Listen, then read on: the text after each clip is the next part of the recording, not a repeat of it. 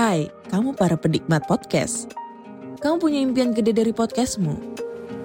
Terus First Story bisa banget bantu kamu.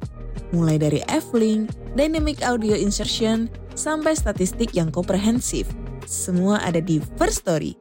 Gak ketinggalan kamu bisa monetisasi podcastmu lewat iklan dari First Story Ads yang bisa kasih kamu penghasilan dari setiap place podcastmu. Yuk gabung sekarang dengan klik di firststory.me. Sekali lagi, klik di firststory.me. Mari kita bawa mimpi podcastingmu menjadi kenyataan. Hai semuanya, podcast ini saya hosting di Fear Story. Kalau kalian belum pernah dengar Fear Story, ini adalah platform baru yang paling lengkap dan mudah untuk membuat, mendistribusi, dan mengelola podcast kamu. Nah, jadi Fear Story itu bisa kamu gunakan 100% gratis. Kamu bisa mengupload episode terjadwal dan mendistribusikan podcast kamu di semua platform podcast di Indonesia. Fear Story juga menyediakan customer service yang berisikan podcaster berpengalaman. Kamu bisa share podcast kamu tanpa ribet dengan F-Link yang akan mencakup semua link platform kamu dan sosial medianya. Dengan Fear Story Ads, kamu bisa mengakses monetisasi yang mudah dan beneran bisa kamu cairin tanpa biaya tambahan, gak pakai repot. Jadi tunggu apa lagi? Yuk maksimalkan podcast kamu dengan platform hosting dari Fear Story. Daftar sekarang di fearstory.me dan buat podcastmu jadi kenyataan.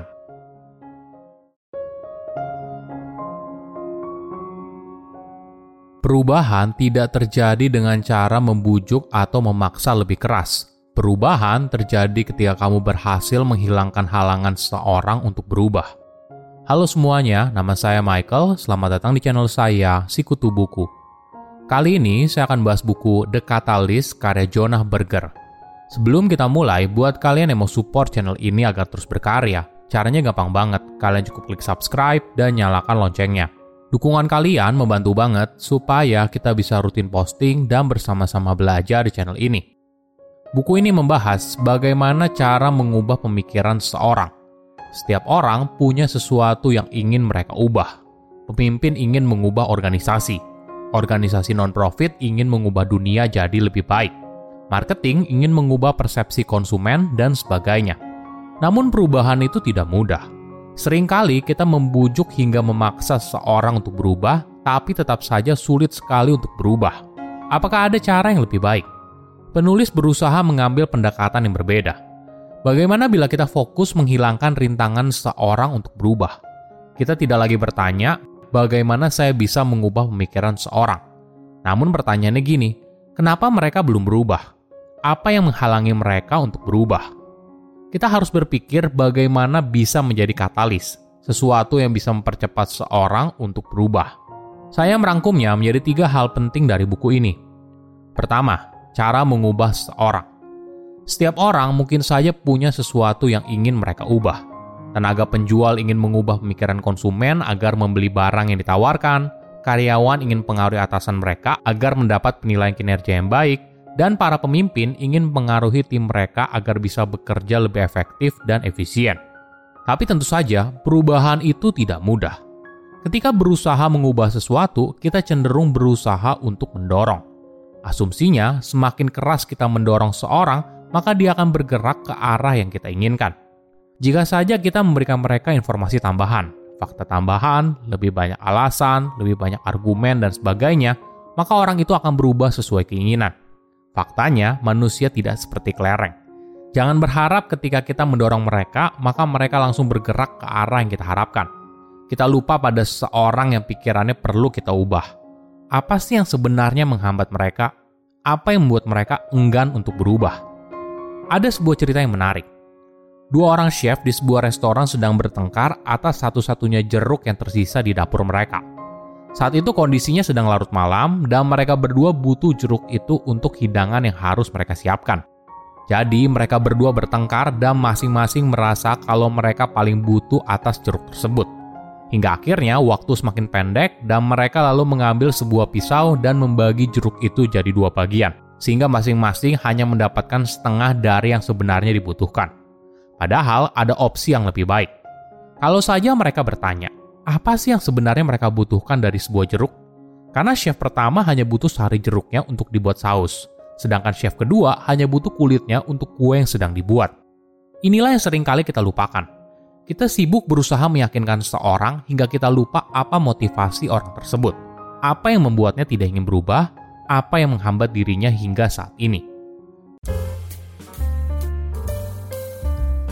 Kedua, apa itu katalis? Dalam proses kimia, para ahli menggunakan sebuah katalis, zat khusus yang bisa mempercepat sebuah reaksi kimia. Mereka melakukan hal ini tanpa meningkatkan suhu atau memberikan tekanan, tapi memberikan rute alternatif. Ini boleh dibilang sudut pandang lain untuk mengubah seseorang. Kita mengubah mereka bukan dengan mendorong ke arah yang kita inginkan, tapi kita berusaha menghilangkan rintangan yang menghambat mereka menuju ke arah yang kita inginkan. Ketika kita mendorong seorang, mungkin saja orang itu kesal, Ketika kita memberitahu apa yang harus orang itu lakukan, mungkin saja orang itu tidak ingin mendengar. Kita bisa belajar dari seorang negosiator Sandra. Mereka berusaha mendengar si pelaku dan membangun kepercayaan. Mereka mendorong si pelaku untuk bercerita soal ketakutan mereka, motivasi mereka, hingga orang yang menunggu mereka di rumah atau bahkan hewan peliharaan. Negosiator ulung tidak berusaha mendorong seorang lebih keras, tapi mereka mencari tahu apa hambatannya lalu menghilangkannya. Ada kutipan yang menarik.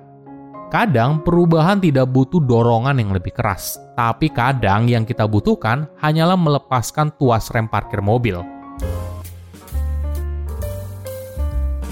Ketiga, jangan dorong seorang untuk berubah. Ada lima prinsip yang menjelaskan hambatan, disingkat menjadi reduce, reactance, endowment, distance, uncertainty, dan corroborating evidence. Oke, mungkin kita bahas satu persatu ya. Pertama, reactance. Larangan atau batasan menciptakan sebuah fenomena psikologi yang dikenal sebagai reaktansi.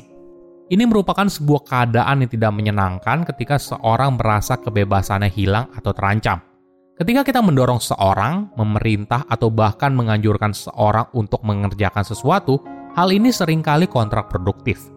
Seseorang perlu melihat kalau pilihan yang diambil itu atas dasar keinginannya sendiri, bukan karena orang lain. Kedua, endowment. Jika potensi keuntungan hampir tidak melebihi potensi kerugian, orang akan sulit berubah. Minimal keuntungan itu harus dua kali lebih baik atau lebih besar. Itulah kenapa banyak orang pergi ke dokter ketika sakitnya sudah parah. Ketika kondisi sedang baik-baik saja, tidak begitu buruk, maka seorang akan sulit sekali berubah. Ada perspektif yang menarik. Jika kita menginginkan perubahan, ini bukan soal membuat seorang nyaman dengan hal baru, tapi membantu mereka untuk melepas hal lama. Ketiga, distance. Mungkin kita harus memahami dulu kalau setiap orang mungkin punya dua zona dalam dirinya, region of rejection dan zone of acceptance. Region of rejection adalah sesuatu yang berkaitan dengan hal-hal yang tidak cocok dengan dirinya, entah soal pandangan hidup, prinsip, kesukaan, dan sebagainya. Sedangkan zone of acceptance adalah sesuatu yang berkaitan dengan hal-hal yang kemungkinan besar dirinya setuju atau sesuatu yang mungkin masih bisa dipertimbangkan. Jika apa yang kita berusaha pengaruhi masuk ke dalam kategori region of rejection seseorang, maka lupakan saja. Orang itu kemungkinan besar akan langsung balik badan.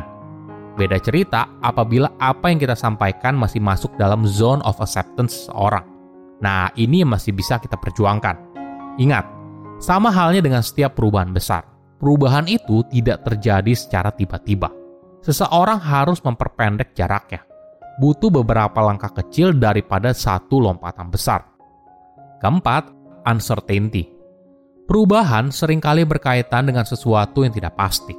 Apakah produk baru, layanan baru, atau ide baru lebih baik daripada ide sebelumnya? Tentu saja sulit untuk mengetahuinya. Ketidakpastian ini yang sering kali membuat seseorang menekan tombol tunda. Nah, kita harus menghilangkan hambatan ini. Misalnya, kamu menjual sebuah produk nih. Sebelum mereka membeli, kamu memberikan free trial. Cara ini membuat ketidakpastian semakin rendah dan resiko yang ditanggung oleh calon konsumen itu semakin kecil. Kelima, corroborating evidence. Kadang, apa yang kita ucapkan saja tidak cukup untuk meyakinkan seorang. Seseorang butuh bukti untuk berubah.